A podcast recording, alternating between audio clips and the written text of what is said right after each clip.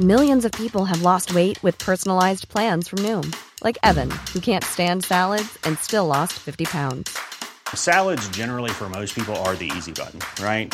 For me, that wasn't an option. I never really was a salad guy. That's just not who I am. But Noom worked for me. Get your personalized plan today at Noom.com. Real Noom user compensated to provide their story. In four weeks, the typical Noom user can expect to lose one to two pounds per week. Individual results may vary. Hey, it's Ryan Reynolds, and I'm here with Keith, co star of my upcoming film, If, only in theaters, May 17th. Do you want to tell people the big news? All right, I'll do it. Sign up now and you'll get unlimited for $15 a month and six months of Paramount Plus Essential Plan on us. Mintmobile.com slash switch. Upfront payment of $45 equivalent to $15 per month. Unlimited over 40 gigabytes per month. Face lower speeds. Videos at 480p. Active Mint customers by 531.24 get six months of Paramount Plus Essential Plan. Auto renews after six months. Offer ends May 31st, 2024. Separate Paramount Plus registration required. Terms and conditions apply if rated PG. The Opinion Line on Corks 96 FM. Lisa, you were listening when we were talking to the lovely people from Hug uh, about the work that they do for people bereaved by suicide, and I think it struck a nerve. It did, because first of all, I thought that the lady who spoke spoke so well, and how she kept herself together, I will never know. And she makes such a valid point that when you when that does happen, you do need to speak to people who understand it. Yeah, it's a skill you can't learn, you have to know it. I don't think so. Yeah, unfortunately, you just kind of have to go through it to have any sense of how bad it is. What happened to you? How much do you want to share? Well, I'm happy to share everything really because it's important hmm. that you know the recovery afterwards is done properly for those left behind. Hmm.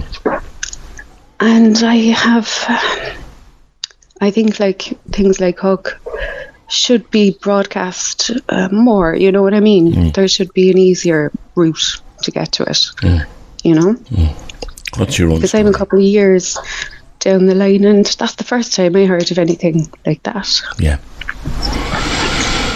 Yeah. Was it your daughter, Lisa? Who died by Yes. She was 17. Oh my god. and um, she was out with her friends. I came home from work on Saturday, and she was there with her best friend, and they had like princess crowns on, and you know the makeup was out of this world, but they were wearing jeans, like they were going to a party. She said. And I was like, geez, you're not really dressed for a party. She was like, oh no, I was just up in the house. And, you know, so I said, grand, see you later, have a good night. And that was it. Now at 17, she would have been 18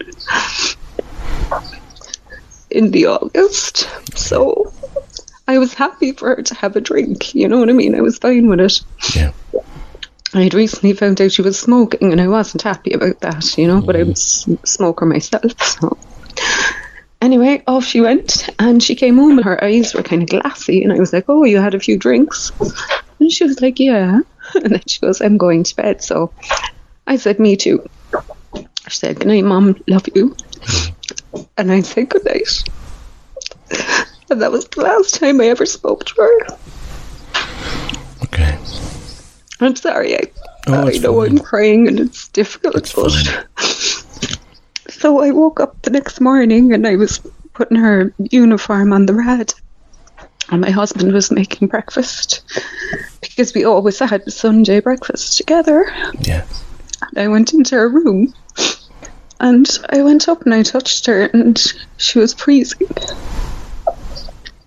So I screamed for my husband, and we rang 999, and I worked on her until the ambulance came. Hmm. And I knew she was dead because she was ice cold. Yeah. And the ambulance came and they took over, and then the guards came. And um, I just, I was just waiting for them to tell me what's what's the next step. What do we do? So I have to say, like the guards were fantastic because they said straight out to me, Lisa, we have no training in this. Like, I have a 17 year old son myself, and I worry about him because he doesn't talk. Yeah. And I was like, I wasn't worried about her. I don't know what happened. Do you know what I mean? I was like, this is unbelievable. Yeah. I, I just couldn't believe it. So, um, that's why I said when you were talking about the guards, they're the first response to a lot of things we don't kind of take into consideration, and they're not trained for it. Yeah. And God love them. They tell you, you know what I mean? And they were so compassionate and kind. Yeah. So um, then they come and they removed the body and they took her to the morgue. And the morgue rang me and they said, We're going to take good care of her, Right. which I thought was lovely because, you know.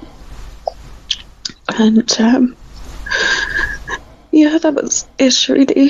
The the day of and the, the following days then she was really popular she used to go to Knockadoon every summer and work with kids, you know, who, who needed help. And she had a lot of friends, but there was like five girls mainly. Yeah. And they were super people.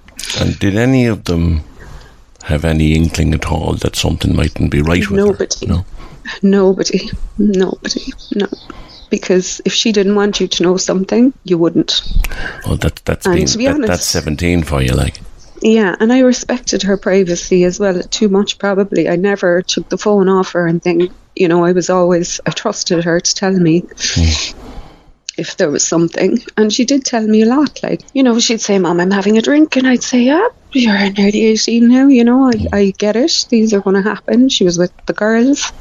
I trusted them 100%. They had great parents, and we all kind of knew the story hmm. and they were hilarious bunch, like her friends and herself.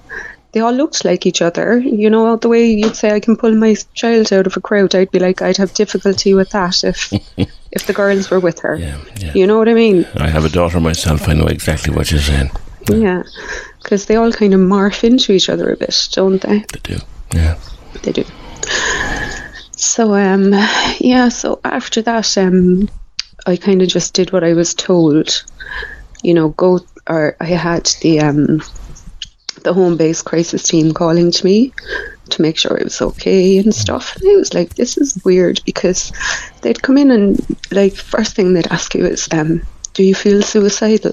And I would be basically looking at them going, how do you think I'm going to survive this? Like, "Ugh, sorry. And then they'd say, um, did you have a drink? And I'd be like, I don't even drink. What are you on about? Do you know what I mean? And I felt like these questions were totally irrelevant. Yeah. So I said it like I was like, this this is making me worse. So then they decided I'd go up and see a doctor. Right. And then each time I would go up it would be a different doctor. So each time I would go up I'd have to go through the same explain and by the time I get to the end of it, sure I'd be in pieces. Hmm. And then they'd say go away and come back in three weeks. And then it would be another doctor. You know what I mean? Yeah. So I wasn't happy about that. And then I was thinking of, like, because there was an amount of children attending there. And I was like, these kids are coming in here, getting a new doctor every time and having to re explain, is that not re traumatizing them to the Th- trauma? These were the, the mental health services, like the. Yeah, because that's what it felt like to me, that I was being re traumatized Right. each Every time, I went to in go there. through the story. Yeah. So then I started writing letters. Why does this happen? Yada yada, all that kind of thing, you know. And it's wrong, you know. And um, anyway, that went on for a while, and then I had this one particular doctor, and I. I literally, I, I rang my own GP that week. I was like, I'm not getting any better. I need help. I'm going to go to the mental health services because I'm aware the GPs don't have the proper training. You know, they, they deal with so much that they can't specialise in this. And off I went. I, I told my husband where I was going and I asked my friend to come with me. So she came with me and I went into this doctor and I said to him, I want to die. Like, I just, I want to die. And he said to me, um, did you drive here? And I was like, what? He said, did you drive here? And I was like, are you listening to me? I said, every time I close my eyes, I see my daughter. Hmm. And I don't know what to do. How, how can I make it stop? And then he said, Do you watch Netflix? I was like, What the absolute hell is going on here? And I said to him, I can't even leave the house because I get panic attacks and I started taking half a sleeping tablet to leave the house. And then he looked at me and he said, You do realise that your sleeping tablets are overprescribed. And the problem with people like you is if you can't get the drugs, you're going to turn to drink. I was like, What is going on here? on, a, a medical professional said this to you. Yes. Yes. And I have the letter of apology from him.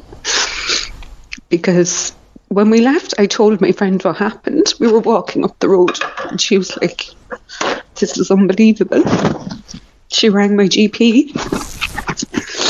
See, what I was doing was I was reliving the trauma because each time I went there, I had to repeat it, Yeah, you know? yeah.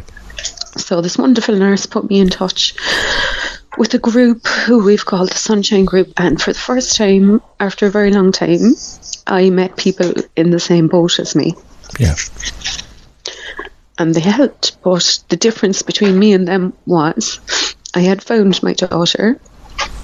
She was my only child. I had remarried, so I I wasn't with her dad anymore, Okay. and I was very alone. This is sometime after her death, I take it, was it? Yeah. And um, when the first time I met them, I couldn't even get a word out. I was bawling, like. And then I, I was humiliated because I didn't want to come across crazy. I just wanted someone to help me. You wanted someone to did. kind of look and say, "We've been there." Yeah, yeah. And I realised as I was listening to them talking about their journey, how badly my start in the um, mental health services was handled. Hmm. Because the first thing you learn after living trauma is it's unhealthy for the patient to relive it you know and they made me do that each time i went because it was a different doctor Because you would have thought, right, you went in, you explained it the first time, notes should have been written up, and even if it was another doctor you saw the next day, they should have access to the notes. They would know Oh, the yeah, story, they- so you don't have to keep revisiting it every time. That seems like Yeah. logic. they do have access to the notes but it's do they have time to read it so they're basically talking to you flicking through the pages Yeah. That's basically it and it was it was it was annoying to me because i was like you need to get this right hmm. you need to get this right you know i'm i don't know what to do and you're supposed to help me and you're not helping me hmm. you know Yeah. How many years on is it now, Lisa? six And you're still you're still not right in yourself. No, I'm still in the system. And right now I have this fantastic psychologist. And I said to her, uh, Don't you think it's too late for me? And she said, No, we have to try. Yeah. And I love her because she's brilliant. But I'm very aware of uh, the damage that was done, and I can't let it go. Yeah, like not only had you the trauma of your daughter, but then you had you felt you were traumatized by by the response of the services. Re-traumatized. Yeah, Every time I went, every single time. And I remember talking to one of the psychologists, and I wrote him a letter of all the things that happened. And I said, use this because I know what I'm talking about. Hmm. You know, and I asked him, you know, have you lost a loved one suicide? And he said, no. I said, then you don't understand. So I'm going to write it so you can use it, so you can help people. And he was lovely. But like at the end of the day, PJ, um, I do have a vendetta for our health system. I definitely do, with good reason. Because during a time where I was traumatized, I had to write so many letters in order to make them stop. yeah. But the the system didn't help. In fact, in your own view, it, it made, made you worse. worse. Yeah, yeah. And do you know what now?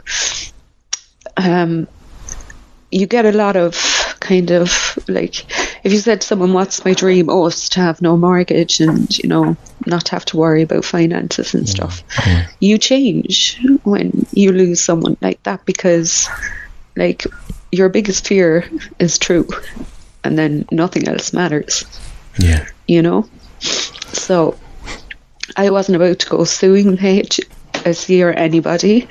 I wanted it to be fixed. How are you now? I'm the most antisocial person because I can't. Are you going to contact the, the people at Hug? I did. You and did? they're so lovely. I did. Of course I did. I was like, thank you, because I haven't cried with relief in years. Right. And tell me about calling them. You don't have to tell me what anyone said to you, but tell me about calling them. What was it? A, a new level of understanding or something that you met? Yeah. Yeah, do you know, um, I would say I was never a social person, but I was a hairdresser, so I could, I kind of self taught myself how to be social. Yeah. I'd never meet you for a coffee after work, you know, I was never one of them. But I always, I felt like connections with people were harder for me. And I had my daughter, so she was like, I was obsessed, you know what I mean?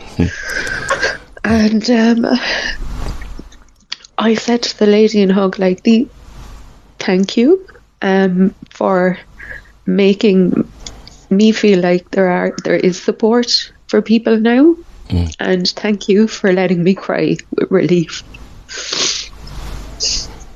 because I haven't in a long time. Those are powerful words, Lisa. Thank you for letting me cry with relief. Those are powerful words. It's true. Oh, sorry, excuse me. I said to Fiona, I'd be so afraid to actually see PJ because I'd be like the Blair Witch Project. Do you know when you tell yourself, don't cry now, just make a point? You're And grand.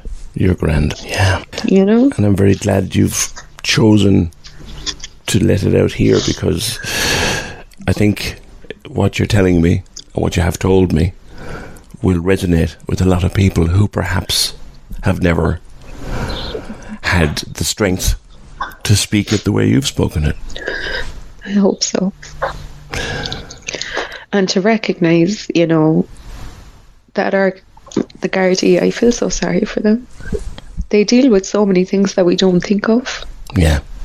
and there's no support for them, Yeah. you know. Yeah. And love them or hate them, their job is. I wouldn't wish it on my worst enemy, Yeah. you know. Lisa, thank you so much for talking to me. Look after yourself, will you? Thank you, and you deserve a pint after talking to me. Corks 96 FM.